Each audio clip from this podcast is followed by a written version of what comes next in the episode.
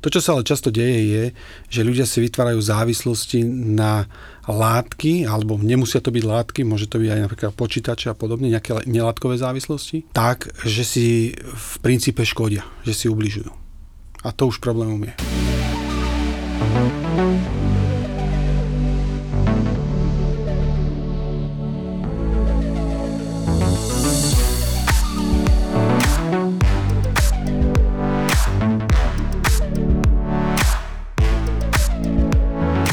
Závislosti.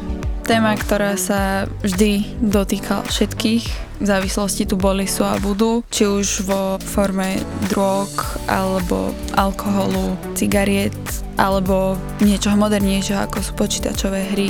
Máš úplne pravdu v tom, že závislosť je niečo, čo tu reálne existuje s nami, ako sme ľudia a že neexistuje človek, ktorý by nebol závislý. V princípe v princípe, keď hovorím o tom, že sme závislí, sme závislí od vzduchu, čiže nemôžeme existovať bez toho, aby sme sa nadýchli od potravy, od jedla.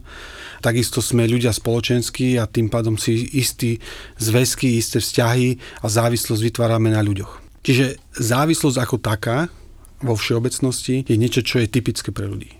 Alebo pre život a pre živých ľudí. Začneme pri nejakých drogových a látkových závislostiach, potom by sme sa mohli presunúť na nejaké nelátkové a potom si prebrať nejaké nezvyčajné prípady.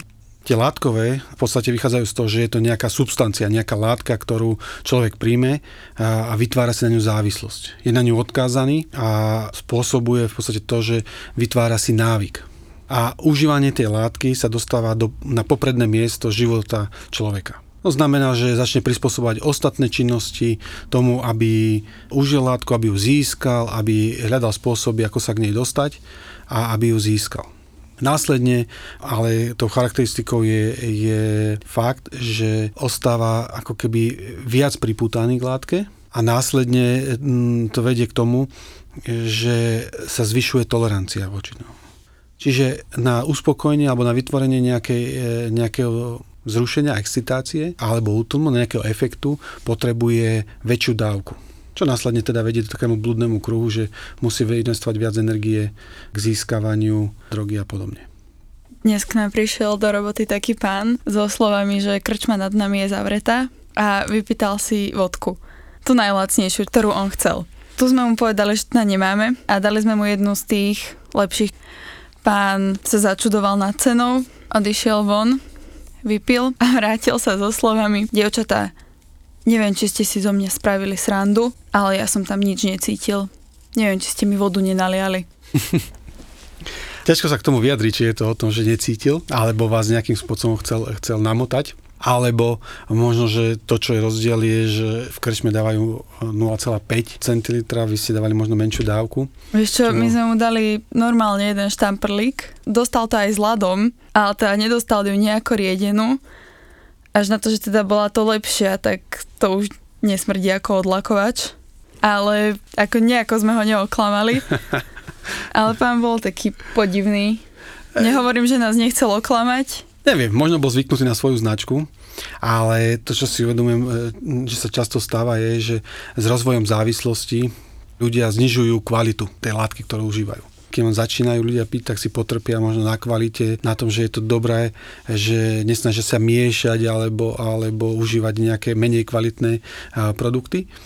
Ale čím sa závislosť rozvíja, tak ustupujú z takých kritérií na kvalitu, na množstvo, na zdroj, odkiaľ to získali a v podstate to, čo sa im začína zaujímať, je len množstvo a účinok, ktorý z toho majú.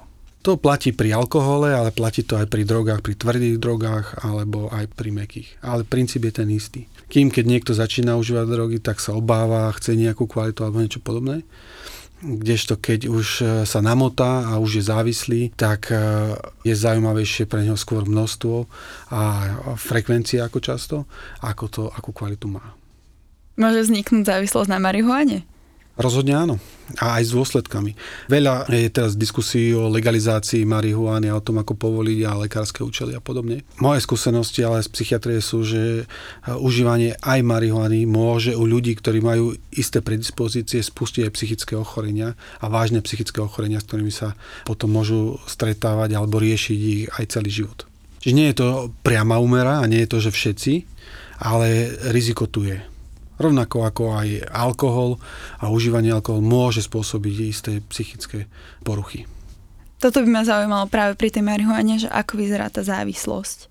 Lebo pri alkohole to vidíš priamo, že ten človek chce viac a viac. Po prípade prichádza delirium. Takéto dôsledky ale môžu byť. abstinenčné príznaky ako aj pri tvrdých drogách. Ale pri marihuane som sa nikdy s ničím takým nestretla. Abstinenčné príznaky sú podobné ako pri iných drogách. Býva to nervozita, podráždenosť, zmeny nálad, potenie, niekedy úzkosť, niekedy napätie, konflikty vo vzťahoch a podobne, pretože abstinencia alebo abstinenčný príznak, nie abstinencia, ale abstinenčný príznak súvisí s tým, že látka v tele chýba. Že tá látka, na ktorú bol naučený, ktorá mu vyvolala nejakú slasť, a na ktorú už aj telesne je naučený, tak chýba a telo na to reaguje. Pretože užívanie tej látky sa ako keby zabudováva do, do organizmu, do metabolizmu človeka. Rovnako ako to býva napríklad pri závislých od alkoholu, lebo je jedna skupina ľudí eh, závislých od alkoholu, ktorí sa volajú ako hladinkári. A je to skupina, ktorá pije väčšinou víno, je to z tých vinných oblastí, a pijú tak, že pijú priebežne v priebehu dňa stále nejaké množstvo alkoholu. Nikdy nie sú úplne opití, že by si že sa tackajú alebo že, že odpadnú a vracajú a podobne. Ale nikdy nie sú ani úplne triezvi. Jednoducho s vínom aj vstávajú a s vínom aj idú spať. Táto skupina ľudí je taká, že e, sa ukáže, že sú závislí až v momente, kedy dostanú sa do nemocnice častokrát kvôli iným e, problémom, ktoré majú. Nemusia to priamo súvisieť e, s pitím, napríklad si môžu zlomiť nohu. A v rámci toho, že sa dostanú do nemocnice a sú izolovaní, izolovaní od alkoholu a nepijú aj dva dní, tak sa spustia abstinenčné príznaky a delirium a podobné veci. Vysvetlíš mi pojem delirium? Delirium e, je, snažím sa to ľahšie, ľahko povedať ako jednoducho, je to psychický stav, kedy človek stráca kontakt s realitou, mozog je otrávený alkoholom a výsledkom sú halucinácie, blúdy, rozvrat vnútorného metabolizmu organizmu a je tam aj riziko teda, že ten človek môže zomrieť. Čiže je to také otravenie organizmu, také výrazné otravenie organizmu, ktoré je život. A súvisí priamo s množstvom a ťažkými a dlhodobými intoxikáciami alkoholom. Ale nastáva teda, keď alkohol vyprchá, alebo pred tým, ako vyprchá, kedy? Ľudia, ktorí sú už rozpití, ktorí hovoríme o, o, o rozvinutej závislosti, teraz keď napríklad poviem o alkohole, tak sa dostávajú do stavu, kedy niekedy týždeň, niekedy dva, niekedy aj dlhšie pijú a hovorím o tom, že pijú v ťahu. Čiže každý deň pije môže niečo formálne urobiť, ale väčšinou dňa je pod vplyvom alkoholu. Niekedy sú to ťažké opilosti, okna s konfliktmi a podobne. Ale princípom je, že sa dostane do takého vážneho stavu, že telo už odmieta alkohol, pretože už nevie spracovať, nemá už dostatok energie a síly na to, aby spracoval alkohol. Ale zároveň je tu metabolizmus, ktorý je naučený príjmať alkohol. Čiže telo si pýta a nevie bez neho fungovať a ten človek môže byť roztrasený, unavený, vyčerpaný a túži po alkohol, alebo tá závislosť je veľká, ale zároveň jeho telo odmieta alkohol. Čiže on sa môže aj napiť alkohol, ale zároveň ho vyvráti, pretože telo ho odmieta. A v takomto rozpoložení, v takomto rozbitom stave on nevie fungovať ani tak, že sa naje, že si oddychne, pretože je nervózny z toho, že nedostáva tú dávku, ktorú, na ktorú je naučený. Ale zároveň nemá ani pohodu s tým, že, že ju odmietne. A dochádza k vnútornému rozvratu organizmu. A až potom tam môžu nastať teda halucinácie, paranoidné stavy, to znamená, že má pocit, že ho prenásledujú. Niekedy sa hovorí, že má halucinácie, že vidí mužky, mravce a podobné veci. Ale v podstate je to tým, že celý organizmus je výrazne poškodený. Že kolabuje. Kolabuje. A tam môžu byť teda aj halucinózy, tam môžu byť to, že dochádza e, k takým demenciám a podobne. Čiže poškodeniu mozgu, ktorý môže byť aj trvalý. Mal som jedného pacienta a to bol vysokoškolsky vzdelaný pán a v tomto smere teda sa ukazuje, že inteligencia s tým má nič spoločné, že závislí môžu byť aj inteligentní ľudia, aj vysokoškoláci a že sa to nemíňa, že nevynecháva závislosť ľudí, ktorí sú ja neviem, vzdelaní, alebo majú viac rozumu, alebo sú šikovnejší, alebo niečo podobné. Nie, závislosť je osobnostná charakteristika, tak sa týka všetkých. A tak som mal jedného vysokoškoláka, ktorý dostal 11 epileptických záchvatov, ktoré samozrejme súvisia aj s istým alebo možnosťou istého poškodenia mozgu. A keď som sa ho pýtal, či mu nedávalo telo dostatočný signál na to, že sa niečo s ním deje, keď dostal epileptický záchvat, tak povedal, že, že nie. Že však on si povedal, že odíde epileptický záchvat a hotovo. A môže piť ďalej. Keď si spomínal, že závislosť sa neodvíja od inteligencie, ale teda je to skôr osobnostná charakteristika. Je to aj niečo, čo je dedičné? Dostávame sa k otázke, či závislosť je dedičná, alebo či sú nejaké osobnosti, ktoré sa môžu stať závislými. A vo všeobecnosti e, sa hovorí a vníma to, že závislosť nie je ako nejaká charakteristika, s ktorou sa narodíme. Že nededíme závislosť, to, čo ale môžeme zdediť, sú isté predispozície, predpoklady, že sa môžeme stať závislými. Napríklad ľudia, ktorí majú rodičov závislých, tak tam istá pravdepodobnosť, že by mohli sa stať závislými je. A to na rôznych úrovniach. Jednak je to na úrovni genetickej, že nejaké predpoklady, ale aj na takej tej sociálnej, pretože alkohol sa stal súčasťou ich života, lebo vyrastali v prostredí, keď sa pil. Naučili sa riešiť problémy prostredníctvom alkoholu. Videli, ako ľudia reagujú na alkohol. Častokrát boli súčasťou nejakých osláv a bol im ponúkaný alkohol. Častokrát e, to brali ako samozrejmosť. Pamätám si na jedného muža, keď som robil na psychiatrii, ktorý si nevedel predstaviť, že príde domov a mal by mať e, suchú domácnosť, v úvodzovkách suchú, to znamená, že e, žiaden alkohol doma, pretože u nich bol alkohol dennodenne súčasťou bežných rituálov. Prídem z večere domov, napijem sa, dám si pivo, dám si víno a podobne a nevedel si predstaviť, že odrazu to tam nebude.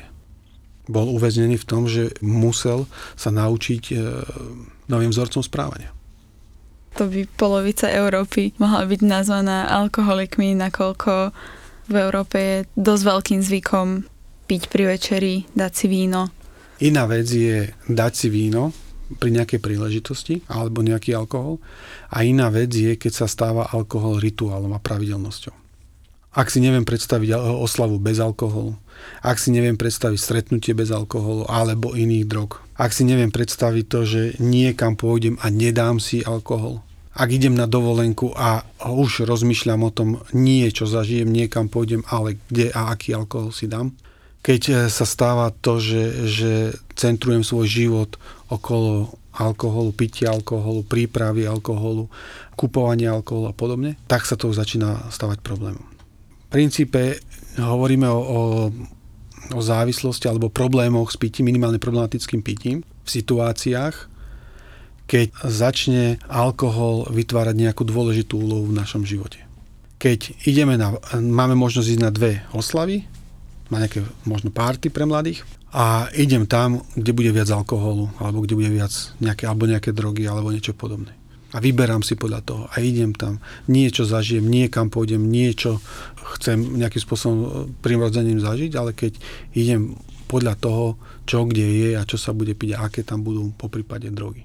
Ak sa teda moje myslenie centruje na, na túto oblasť, toto už tedy je, je problém. Rovnakým spôsobom to ale teda funguje aj pri nelátkových závislostiach, predpokladám.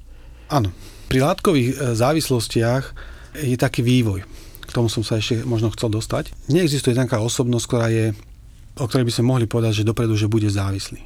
Sú isté predispozície, ktoré môžu mať ľudia, ale to, ako sa správajú vo vzťahu k alkoholu alebo drogám, môže viesť k tomu, že sa závislosť vyvinie.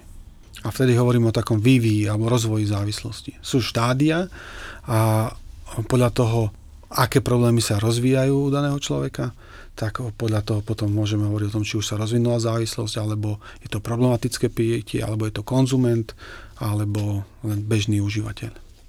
Pri nelátkových eh, je vývoj trošku iný, ale princíp je ten istý, že v podstate človek je ako keby priťahovaný či už hrou alebo tou činnosťou, ktorá, na ktorú môže si vytvoriť závislosť. Láka ho to, uprednostňuje tú činnosť a ostatné činnosti idú do úzadia. Často zanedbáva iné povinnosti, ktoré má a aj vzťahy, ktoré môže mať a uprednostňuje len či už hranie sa na počítači alebo nejaké hranie nejakých e, počítačových hier alebo výherných automatov alebo niečo podobného. Výsledkom ale je, že ostatné veci idú do úzadia a dochádza k takej redukcii záujmov, redukcii vzťahov, ústupu nejakých činností inej, ktoré by mohli baviť človeka, až e, následne dojde k takému vtiahnutiu sa do činnosti alebo, alebo do hrania, že môže človek až strácať kontakt eh, s vonkajším svetom a s tým následne vznikajú aj problémy aj zdravotné, aj psychické a aj sociálne. V tejto nelátkovej závislosti poznáme nejaké počítačové hry, telefón, rôzne elektronické zariadenia. Tiež poznáme nejaké, nechcem povedať, že kasíno, ale teda hry tohto štýlu, mm-hmm. stavkovanie, čo ešte? Dosť eh, rozvinutou oblasťou bol gambling. Gambling v princípe v tom, že, že ľudia hrajú nejaké, e, či už automaty, hry, alebo idú do kasína, alebo stávkujú za účelom, e, že ľahko získajú peniaze. Že málo investujú a veľa získajú.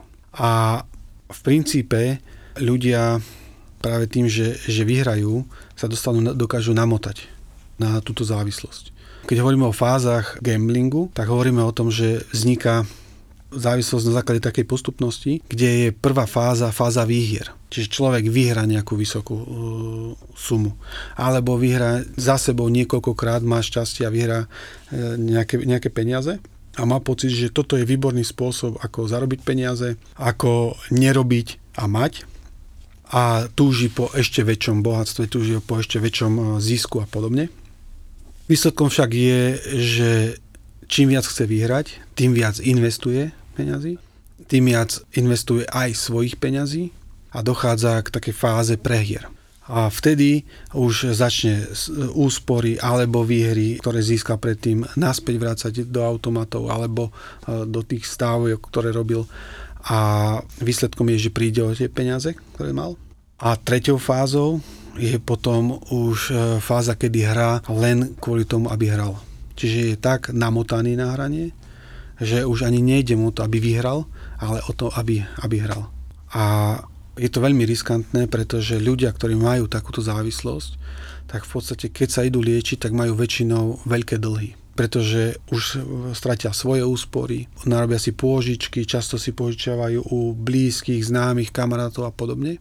A keď sa začnú liečiť, tak majú majú dlhy také veľké, že ich musia niekedy roky splácať. A niekedy to je aj celoživotné.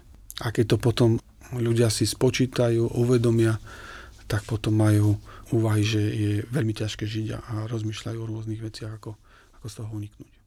Jedného pacienta som mal, to boli ešte koruny, ktorý prehral si 20 miliónov korún. A to sme hovorili o tom, to sú také výpočty zákulisné, že keď priznajú závislí, tak to treba vynásobiť dvoma až troma straty, či už vypitý alkohol, alebo straty peňazí, minúte mm, peniaze a podobne. Že nehovoria až také veľké čísla, ako to reálne sú. Keď sa na to reálne pozrieme, tak to je ešte výraznejšie, lebo priznanie si takých veľkých strát alebo takých veľkých problémov je pre nich veľmi zraňujúce.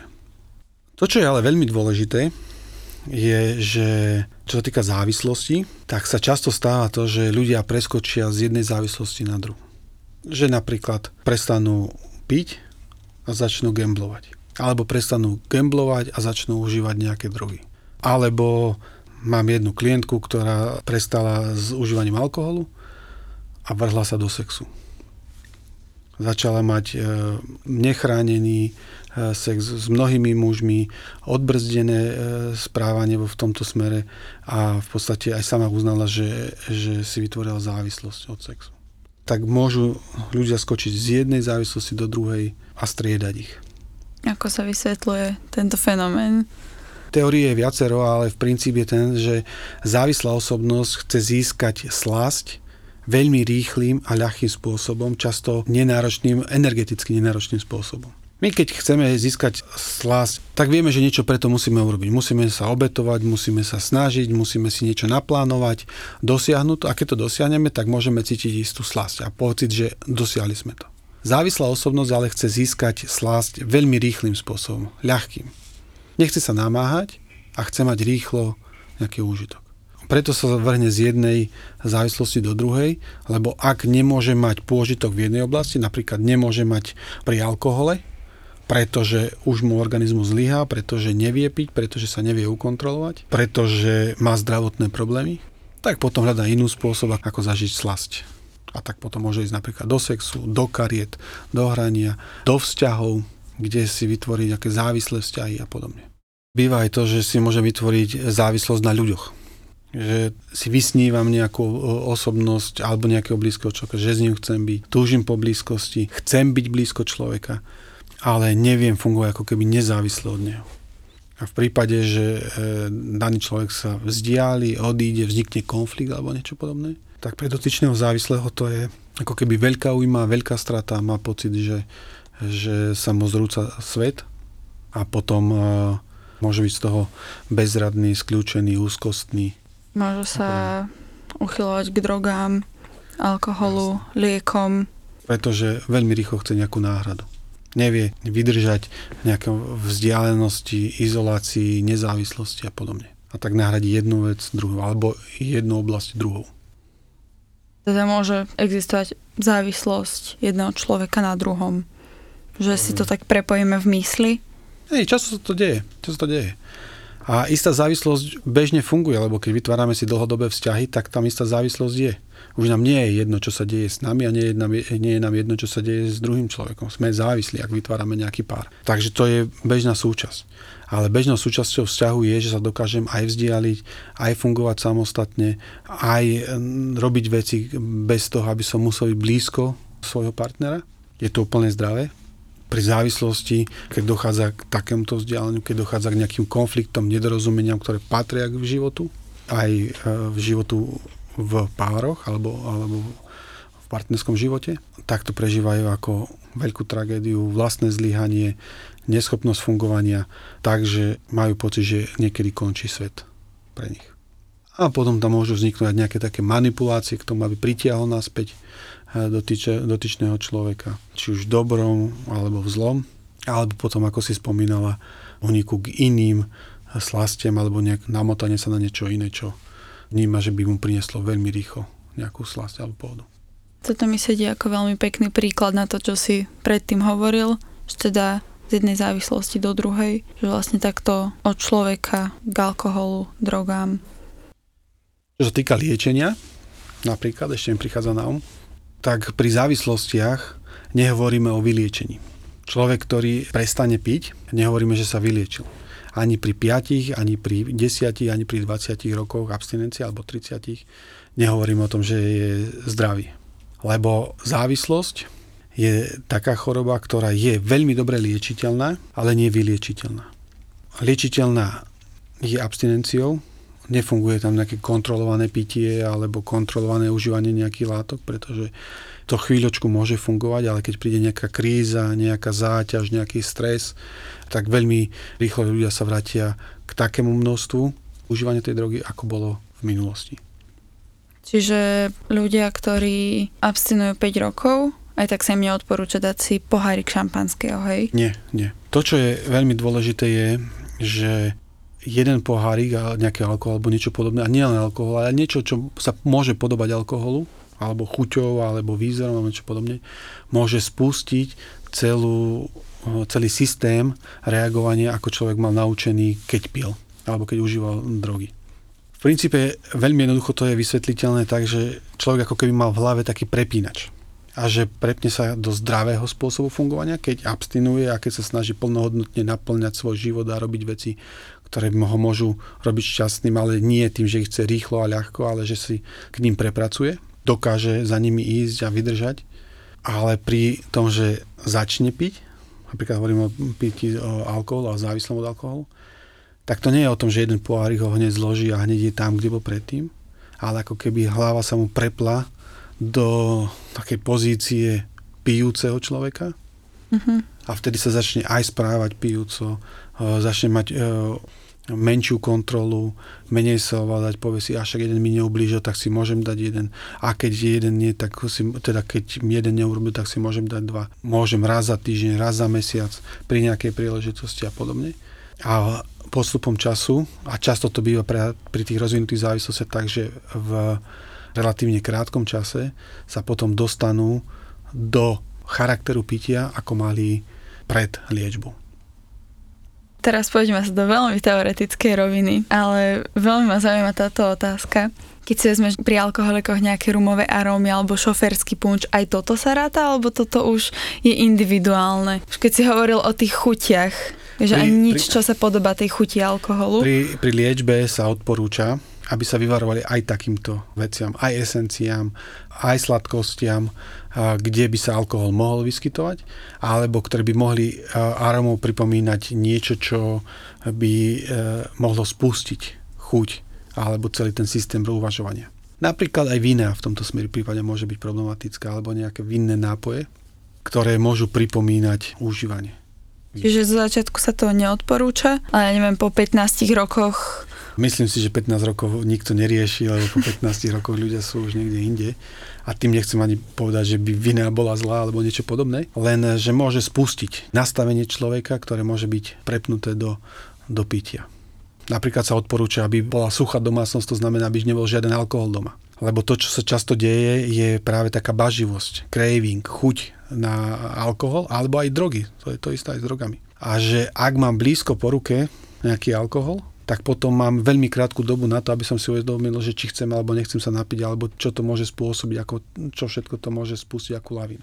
Ak musím ísť do obchodu, tak mám viac času na to, aby som zvážil, či si alkohol kúpim alebo nie. Keď si vezmeš filmy Deti zo stanice ZOO, teda pôvodne to bola kniha, tak v knihe, neviem ako je to v iných jazykoch, v slovenčine, máš na konci doslov prekladateľky, kde vlastne rozpráva o tom, ako tá hlavná hrdinka sa vlastne vrátila na staré kolena naspäť k heroínu. Že vlastne nezvládla celú slávu a nezvládla celý ten ohlas okolo tej knihy a vrátila sa naspäť k drogám. V seriáli, ktorý teraz znovu vyšiel, to je vlastne veľmi pekne znázornené tak, nepamätám si už presne, ale ona od niekoho dostala vlastne tú dávku heroínu ktorú ona chcela vyhodiť, ale vlastne nevyhodila ju, len si ju odložila do skrinky na autobusovej stanici a tým sa vlastne skončil celý seriál. Že to nedokázala zahodiť. Často si ľudia závislí nechávajú zadné dvierka. Niečo skryté, niečo, čo môžu mať, keby náhodou, keby chceli a podobne. Ale takéto zadné dvierka sú v podstate takým pokúšením vrátiť sa k tomu. A to môže byť veľmi riskantné. Pretože ak nechám otvorený priestor, v svojej hlave pre myšlienky, že sa vrátim k drogám, tak e, v podstate ako keby ten prepínač stále nechávam otvorený, že možnosť prepnúť na pijúceho užívateľa drog, závislého na, na tvrdých alebo mekých drogách a podobne, alebo niečom inom. To je práve takéto riskantné.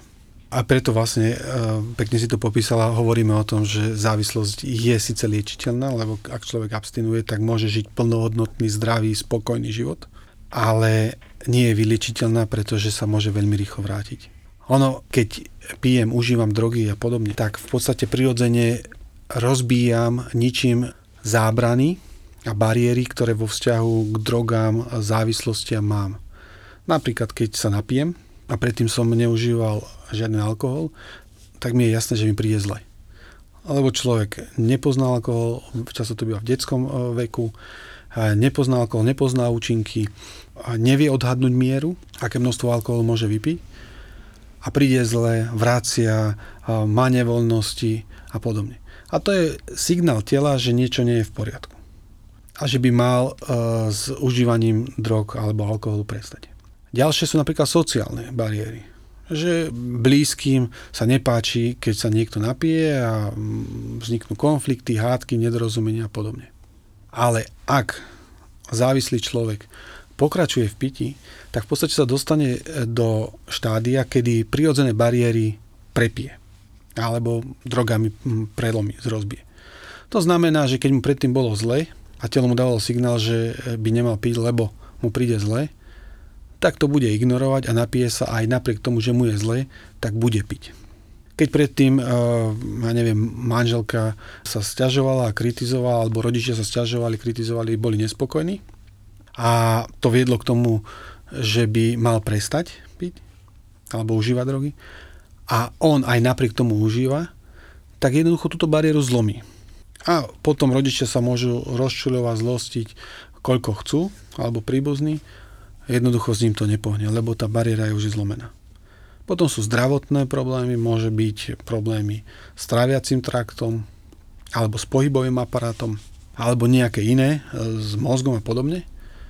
A aj tak ho to nemôže, nemusí odradiť od toho, aby prestal piť. A potom jednoducho aj túto bariéru prepije. A keď sa toto stane, tak tie bariéry už ostanú, ostávajú rozbité, zničené. Už sa nepostavia znova. A aj po 15-20 rokoch, keď ten človek prepne sa do pijúceho človeka, svoj prepínač v hlave, pomyselný, tak jednoducho tie bariéry už tam nie sú a spustí sa teda lavina, ktorá znova veľmi rýchlo môže dovieť tam, kde bol. Ešte mám teda jednu otázku. Keď si rozprával o tých látkových závislostiach, spomínal si čistú domácnosť. Nelátkové závislosti, teraz hovorím o nejakých počítačových hrách, o telefóne, o takýchto veciach.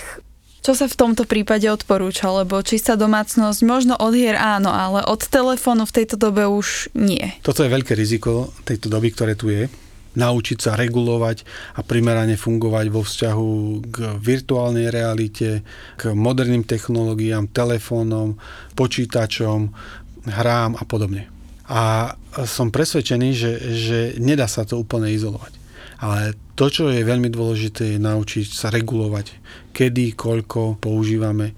V detskom veku je to aj veľká úloha rodičov naučiť to regulovať, ale aj teda dospievajúcich. Vedieť, kedy dosť, zastaviť sa, robiť aj nejaké iné veci, ktoré dávajú zmysel. Mať kontakt aj s realitou, touto nielen virtuálnou, hľadať koničky, kontakty a uspokojenia, radosť zo života aj v realite, ktorú žijeme nie len vo virtuálnej realite a takto v podstate naplňať e, nejaký zmysel svojho života. Čiže je to doslova len otázka toho, ako sa my dokážeme kontrolovať. Alebo ak to dojde do fázy alebo do, do stavu, kedy to už ľudia nevedia regulovať, tak potom naučiť sa to regulovať prostredníctvom nejakých pomocníkov, či už psychológa, psychiatria, liečenia a podobne. Ako ti psycholog pomôže regulovať, ja neviem, sociálne siete alebo čas strávený na telefóne. Kontakt. Môže pomôcť naučiť vnímať, koľko kontaktu chce mať s telefónom, ako často ho chce mať, či chce mať, zastavovať sa, ujasňovať si to, koľko sa chcem venovať telefónu alebo sociálnym sieťam alebo niečomu. Zastavovať a ujasňovať si, či v tej chvíli nie je pre mňa lepšie venovať sa niečomu inému či nepotrebujem niečo iné.